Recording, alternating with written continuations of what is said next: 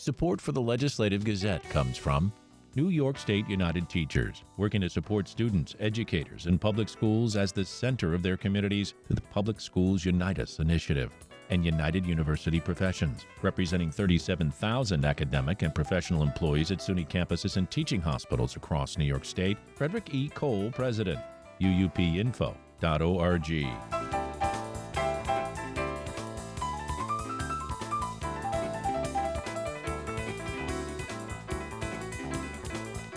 Governor Kathy Hochul signed into law this week a measure to look at potential reparations for New Yorkers whose ancestors suffered under slavery in the state.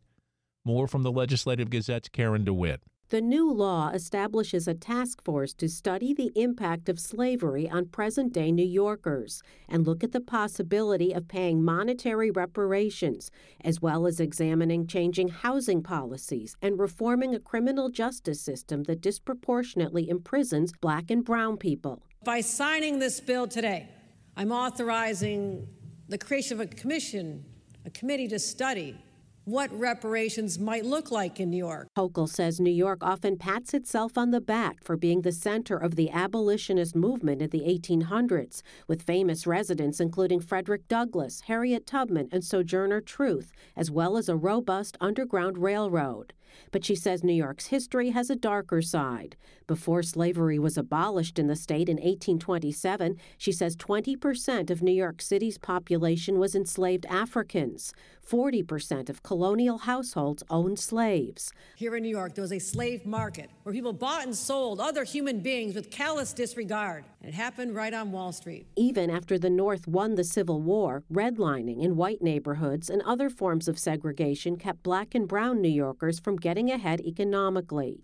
Speakers at the announcement included the first African American woman leader of the state Senate, Andrea Stewart-Cousins, the black New York State Assembly Speaker Carl Heastie, and the Reverend Al Sharpton. Sharpton credits Hochul for her courage in creating the commission. Where you go and cut deals on Wall Street, our forefathers were put on blocks and sold like a soap. The governor admits that the idea of reparations for slavery, which ended in the U.S. over 150 years ago, is controversial, and she says she struggled with the notion. But she says descendants of slaves need more than just an apology. Hochul says the 2022 mass shooting in her hometown of Buffalo, where a white gunman targeted and killed black shoppers, demonstrates that there's more to be done. And I don't want to pretend I didn't have some concerns about this. I know many have. But here's what I do know. Anyone thinks that racism and hatred toward blacks no longer exists, tell that to the families of the 10 victims in the grocery store in Tops at the massacre in Buffalo, who once again once again, I'll be staring at empty chairs over their Christmas dinner. Republicans in New York disagree with the Reparations Commission. In a statement, the GOP leader of the state Senate, Minority Leader Robert Ortt, called the commission divisive and unworkable. He says the reparations of slavery were paid with the blood and lives of hundreds of thousands of Americans who fought to end slavery during the Civil War. The state of California has created a similar commission. That panel recommended that thousands of dollars be paid to each descendant of slavery to make up for disparities in health care, access to housing, and mass incarceration and policing policies that disproportionately impacted people of color. New York's commission will be required to issue its report one year after its first meeting. That should happen sometime next year. In Albany, I'm Karen DeWitt.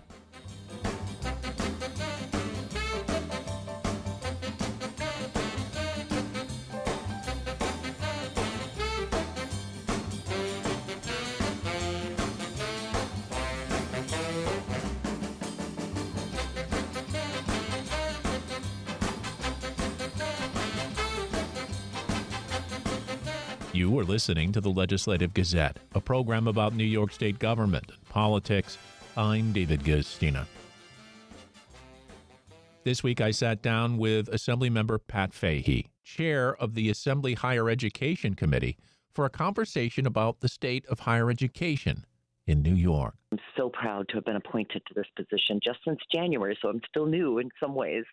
Uh, still less than a year, but we must turn around the enrollment. So, uh, yes, we have seen a couple of private colleges uh, close, including right here in my neighborhood, uh, St. Rose. So I, I feel this very passionately, and I'm just as passionate about turning this situation around before we have other closures or cutbacks. We've also seen significant cutbacks at SUNY Potsdam and SUNY Fredonia. So we have it on the public and the private sector uh, with colleges.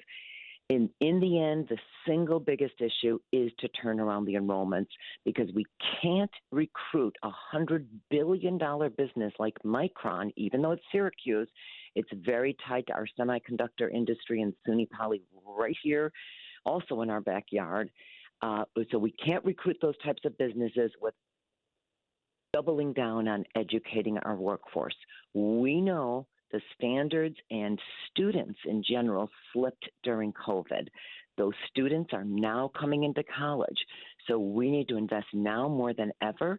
And the best way that I can think of doing that is uh, what has been um, 50 years in the making, and that's a TAP program or tuition assistance program. I, I did a hearing on this now a month ago to get ready to try to draw attention that we've got to help lower income and middle income families make affordable. And uh, 50 years ago, New York launched this. We were ahead of the nation then. We've fallen behind. Other states have stepped in with more significant programs to help middle and low income families. We've we've got to increase this TAP aid because we're seeing families just say it's not worth it. They don't want to see their students in debt. Yeah, and one of the great things about a state public university system is the affordability of that education. So you want to raise the TAP assistance. Are you talking numbers yet? Do you have a sense of what you want to do? Because obviously we've seen the Supreme Court and the issue of affirmative action. And, you know, one of the things that TAP does do is it helps those who can't afford a, a quality higher education it allows them to attend the university and, in some ways, keep a diverse university. Absolutely. That's been part of the beauty of the state system, right? SUNY and CUNY by definition, were designed to be affordable. By the way, I am first generation American. I'm first generation college and high school, so I get the ability to make this affordable. I wouldn't be here without a community college where I grew up. So we've got to invest.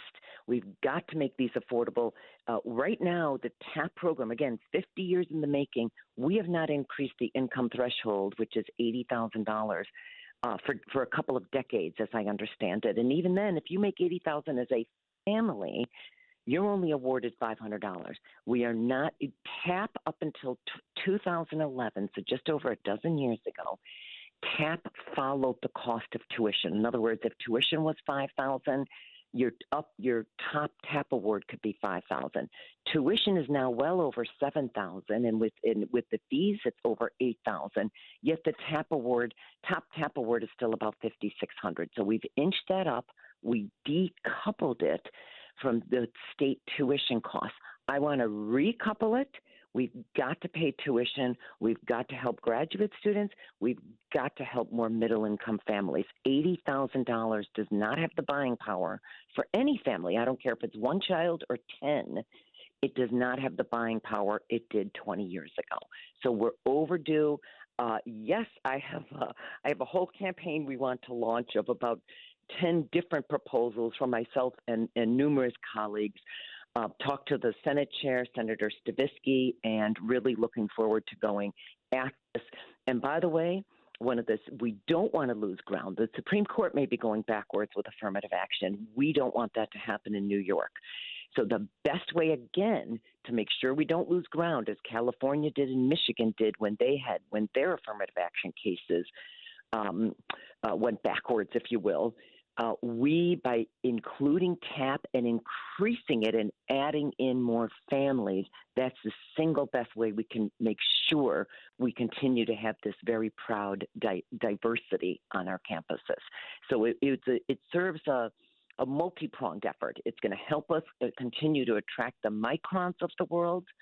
Uh, as well as like the healthcare, you know, and, and uh, we're about to do the Wadsworth labs. We have a lot of needs for educated workers and we need, but we need to make that education affordable. And uh, will help us as well as keeping our campuses diverse, which has been such a, a proud part of the SUNY and CUNY campuses, as well as many of our independent colleges. So you're going to see us. We'll be doing a, a launching a whole campaign on this after the New Year's. We're speaking with Assemblymember Patricia Fahey, Democrat who represents the 109th Assembly District, and she is the chair of the Higher Education Committee in the State Assembly. Now we bring in the new thing AI, artificial intelligence. I know SUNY is looking at this. We, yep. of course, as an adjunct, and I'll disclose I am an adjunct at SUNY Albany teaching broadcasting. I, of course, worry about students cheating, but there are these tools, these AI tools, that so many of us, including journalism, has to catch up on very quickly and try to be out as close to out in front of as we can because we have a brave new world coming. Excellent, excellent point. I am following those trends, following the research on this as much as I possibly can. I did a bill a few months ago when we saw even famous actors having their image reused through artificial yeah. intelligence to promote dental work or whatever it was. Tom Hanks. So even big name people through what's called generative AI uh, or generative artificial intelligence. I did a bill right after reading of a few egregious examples that would at least mandate there be a marking on any image or research used that would, in obvious letters or in obvious watermarks, if you will, say that it was conducted or presented by a generative AI. Otherwise, we'll put journalists, we'll put authors, we'll put all sorts of people out of business. So AI has wonderful tools ahead of us, as wonderful tools for energy use, for healthcare and the delivery of healthcare. But there is, as you just said, a real downside that we have to be aware of. So there's going to be really good news coming via AI, but there's very sobering news and great opportunity if we're not careful for fraud and abuse including with images and likeness and papers. Even we're seeing articles. The Times Union had problems with their stories being generated elsewhere through this, again, generative AI and not crediting PU where they survive on paid subscriptions. So lots of room for great news on energy, solving some climate change issues, health care advances. The downside is this fraud and abuse. My bill, at minimum, at least forces the transparency to say you need that watermark. It's like a campaign ad. You must show now who is sending it. They used to be able to be sent blindly. Right. At least they need to show that this was with generative AI. You saw Congress just a few weeks ago, the Biden administration issued some new regs on this as well. You also just said this technology is moving so rapidly, it's difficult for us to keep up to prevent some of this fraud and abuse. But I will say I'm we've gotten a lot of traction and attention already just on the one bill I've done. I'm looking to do more, but I am pleased that now the administration and Congress is starting to look at this because just as we have spent years on intellectual property rights when there were abuses on that with China and other countries, we need to do the same now with AI, but it's much harder. It's harder to follow, it's harder to track. That's New York State Assembly member Pat Fahey, chair of the Higher Education Committee in the State Assembly.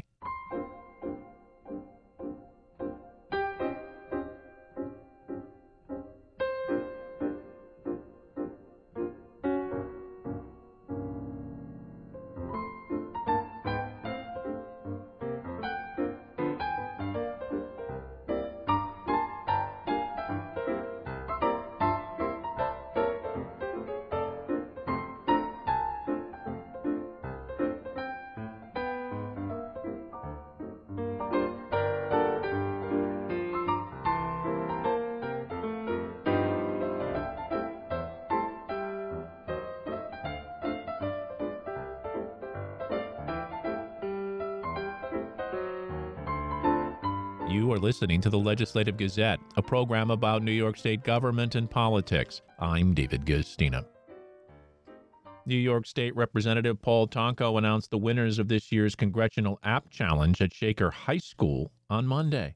The Legislative Gazette's Samantha Simmons was there and filed this report. Tonko, a Democrat from the 20th District, joined school administrators to honor three high school students from the North Colonie Central School District. You have been selected as the winners of Congressman Tonko's Congressional App Challenge. So we wanted to, well, let's get a round of applause. For The team of Michael Tong, Ayush Patel, and Kush Malwatker created an app focused on increasing financial literacy. Tong, a senior, explains how iBuck works. Introduces um, public um, terms like that usually shows up when you um, are trying to do some financial investment or involved in it. So you can get high schoolers or people interested a basic understanding of it. And then we involve um, multiple different calculation calculators for um, uh, estimated outcome, and so people can get approximate approximate like how much they can get earned for return and what are their risk and profits for the financial investments. Tong says the group was inspired after facing difficulties while making their own investments. Patel, a junior, says given his video editing skills and his team's programming and editing knowledge, he was excited to work together to develop something that could benefit others. We developed iBook with two main functions. One function is for financial calculation, and the other is for popular financial terms. Patel says getting the web application together was a bit stressful. We did like finish it up on the last day, and we were getting down to like the last hour almost at, at the end because the video wasn't uploading and things like that. Carmela Avellino, an AP Computer Science and Intro to Python teacher, says the students were practically independent when it came to the project. I present the app challenge every year in my class, and we, I post it on Google Classroom. And I offered to help with them after school, but honestly, they didn't even, they never mentioned it again. So they did everything on their own, all in their own free time. The contest is district specific, which means a winner or winners are chosen within a district, and their app is displayed nationally through the App Challenge's website. No overall winner is selected. The contest is meant to encourage students to get involved in STEM education programs like coding and computer science. Tonko, an engineer by training, says it gives him hope about the skilled workforce of the future. It's interesting to see that there's as much interest in STEM that these folks are like totally uninhibited with their thinking. You know, the uh, uh, the sky is the limit. All members of the House can host a competition under the Congressional App Challenge and submit their winners to the broader contest. Tonko sees the student submission as part of the region's growing innovations in technology. To address financial literacy in a compact of, uh, of, of a, an app is a really clever and sensitive approach, I think. And so all generations can use their advice in their, their app. Last year's district winner was 11th grader Robin Wu from Emma Willard School, who created the website Vultures of Emma. It allows the school's community to learn more about the birds that students frequently see soaring over the Troy campus. For more information about the app, visit WAMC.org. For the Legislative Gazette, I'm Samantha Simmons. In a historic first, in the world of thoroughbred racing, the Belmont Stakes will be coming to Saratoga Springs in 2024 as Belmont Park, the Long Island racetrack that has hosted the race for more than a century, undergoes improvements. As the Legislative Gazette's Aaron Shella Levine reports, the tourism and hospitality industries are looking forward to the early start to summer racing. The third leg of the Triple Crown will be held during a four day Belmont Stakes racing festival in June. Officials are anticipating Saratoga Racecourse's 50,000 fan capacity to be met for the marquee race on June 8th. Thousands more are expected to flock to the city throughout the weekend. The tourist boom will arrive more than a month before the start of Saratoga's 40 day summer meet, which runs from late July through Labor Day. Kevin Toohey, general manager of the Holiday Inn Saratoga Springs on Broadway, couldn't be more excited. It's just phenomenal. Uh, we're absolutely thrilled, and it's really um, we're, really grateful to NYRA, uh, the folks at, at, Discover Saratoga, the Chamber of Commerce, and really the business community at large for for getting behind this and bringing the event here. Um, it's just just incredible.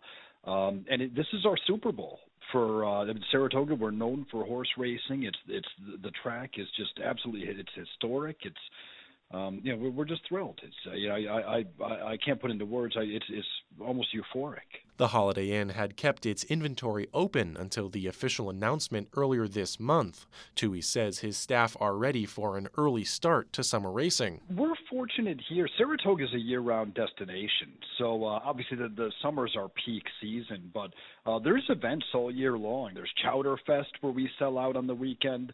Uh, Skidmore graduation in May is always an incredibly busy weekend. So uh, well, this certainly is a special event. It, it's not outside of the norm for us to be incredibly busy um, outside of that July August season. Um, all of our staff will be excited for it because, to be honest, it's extra money in their pocket.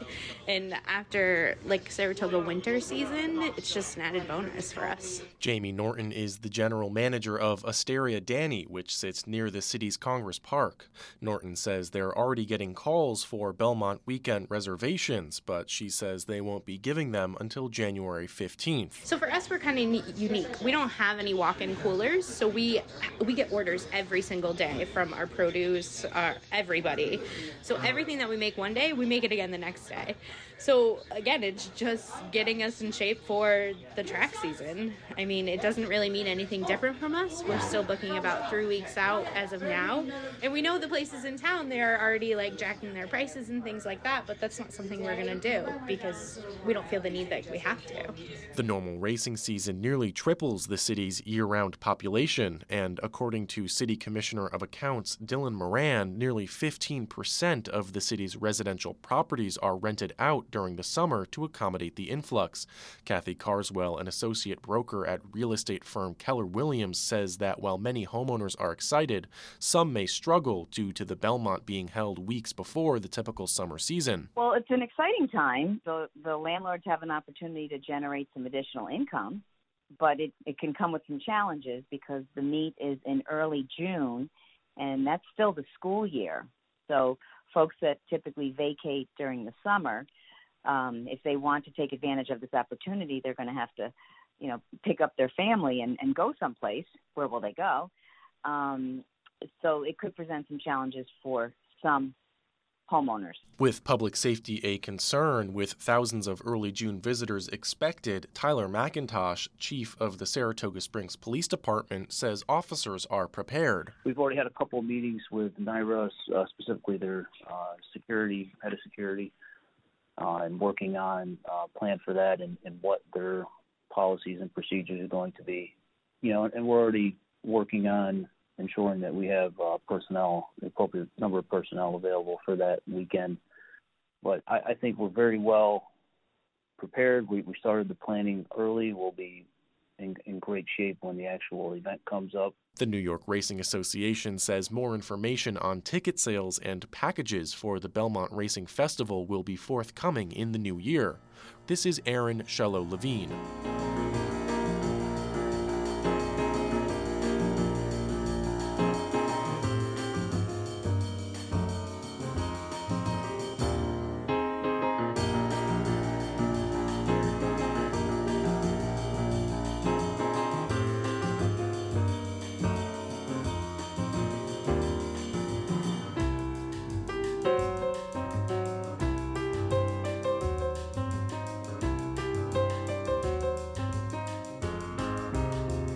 You are listening to the Legislative Gazette, a program about New York State government and politics. I'm David Guistina. This month, state and local officials celebrated the completion of the first phase of the construction of the Adirondack Rail Trail. The Legislative Gazette's Pat Bradley with more. The 34 mile multi recreational use Adirondack Rail Trail is being built in three phases between Lake Placid and Tupper Lake. The first 10 mile section, completed on December 1st, connects Lake Placid and Saranac Lake. New York State Department of Environmental Conservation Commissioner Basil Seggos said the first segment opens up areas of the Adirondacks that had previously only been seen by rail workers and passengers. 10 feet wide, crushed stone. The crushed stone section continues all the way to Lake Placid. ADA accessible along the entire path. ADA accessible parking lots as well. You'll see in the spring interpretive signage and benches. The St. Regis Mohawk tribe, we're going to be doing outreach with them in order to bring in indigenous learnings and culture into this rail trail. Uh, snowmobiling, bike riding, electric bike riding, cross country skiing, snowshoeing, walking. This will be a year round trail, a year round asset. State Senator Dan Stec, a Republican from the 45th District, recalled the controversy that erupted over the idea of building a rail trail. This was not a slam dunk, easy decision that everyone 100% got on board at the get go. and everyone has done everything they can to make this a success that they promised the people that had their concerns about whether or not this was the right thing to do, rip up the, the rails. But I think that what's been done here, we should all be very encouraged that this is first class. You couldn't ask for anything better. Seggos agreed this was a challenging project that took years to come to fruition. 10, 12 years of work uh, getting to this point. We saw litigation. We saw extraordinary disagreements between folks who are advocating for rail the whole way, folks who are advocating for trails the whole way, finding that middle ground, right, and then developing the, the construction plan, the engineering plan to actually make it happen, finding the money for it. I mean, an amazing amount of work goes into something like this. State Assemblyman D. Billy Jones, a Democrat representing the 115th District, says the trail is a significant investment in recreation and tourism that the region depends on. You know, we are a tourism economy here in the Adirondacks, and that will in turn help businesses. You know, I think overall this is a good thing for uh, you know locals to recreate, to enjoy. For our tourism economy that we have here, it's extremely important for that, and uh, our local businesses will will only uh, be uh, be enhanced by this. Construction costs for Phase 1 are about $8 million. Phase 2 construction between Saranac Lake and Lake Clear has begun. Phase 3 will complete the trail to Tupper Lake. The entire trail is expected to be completed in 2025. For the Legislative Gazette, I'm Pat Bradley.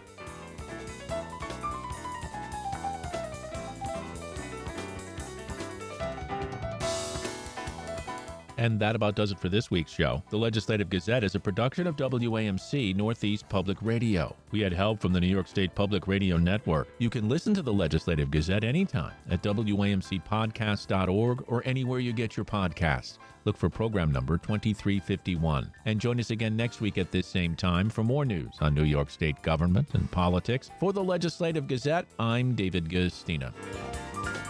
Support for the Legislative Gazette comes from United University Professions, representing 37,000 academic and professional employees at SUNY campuses and teaching hospitals across New York State. Frederick E. Kowal, President.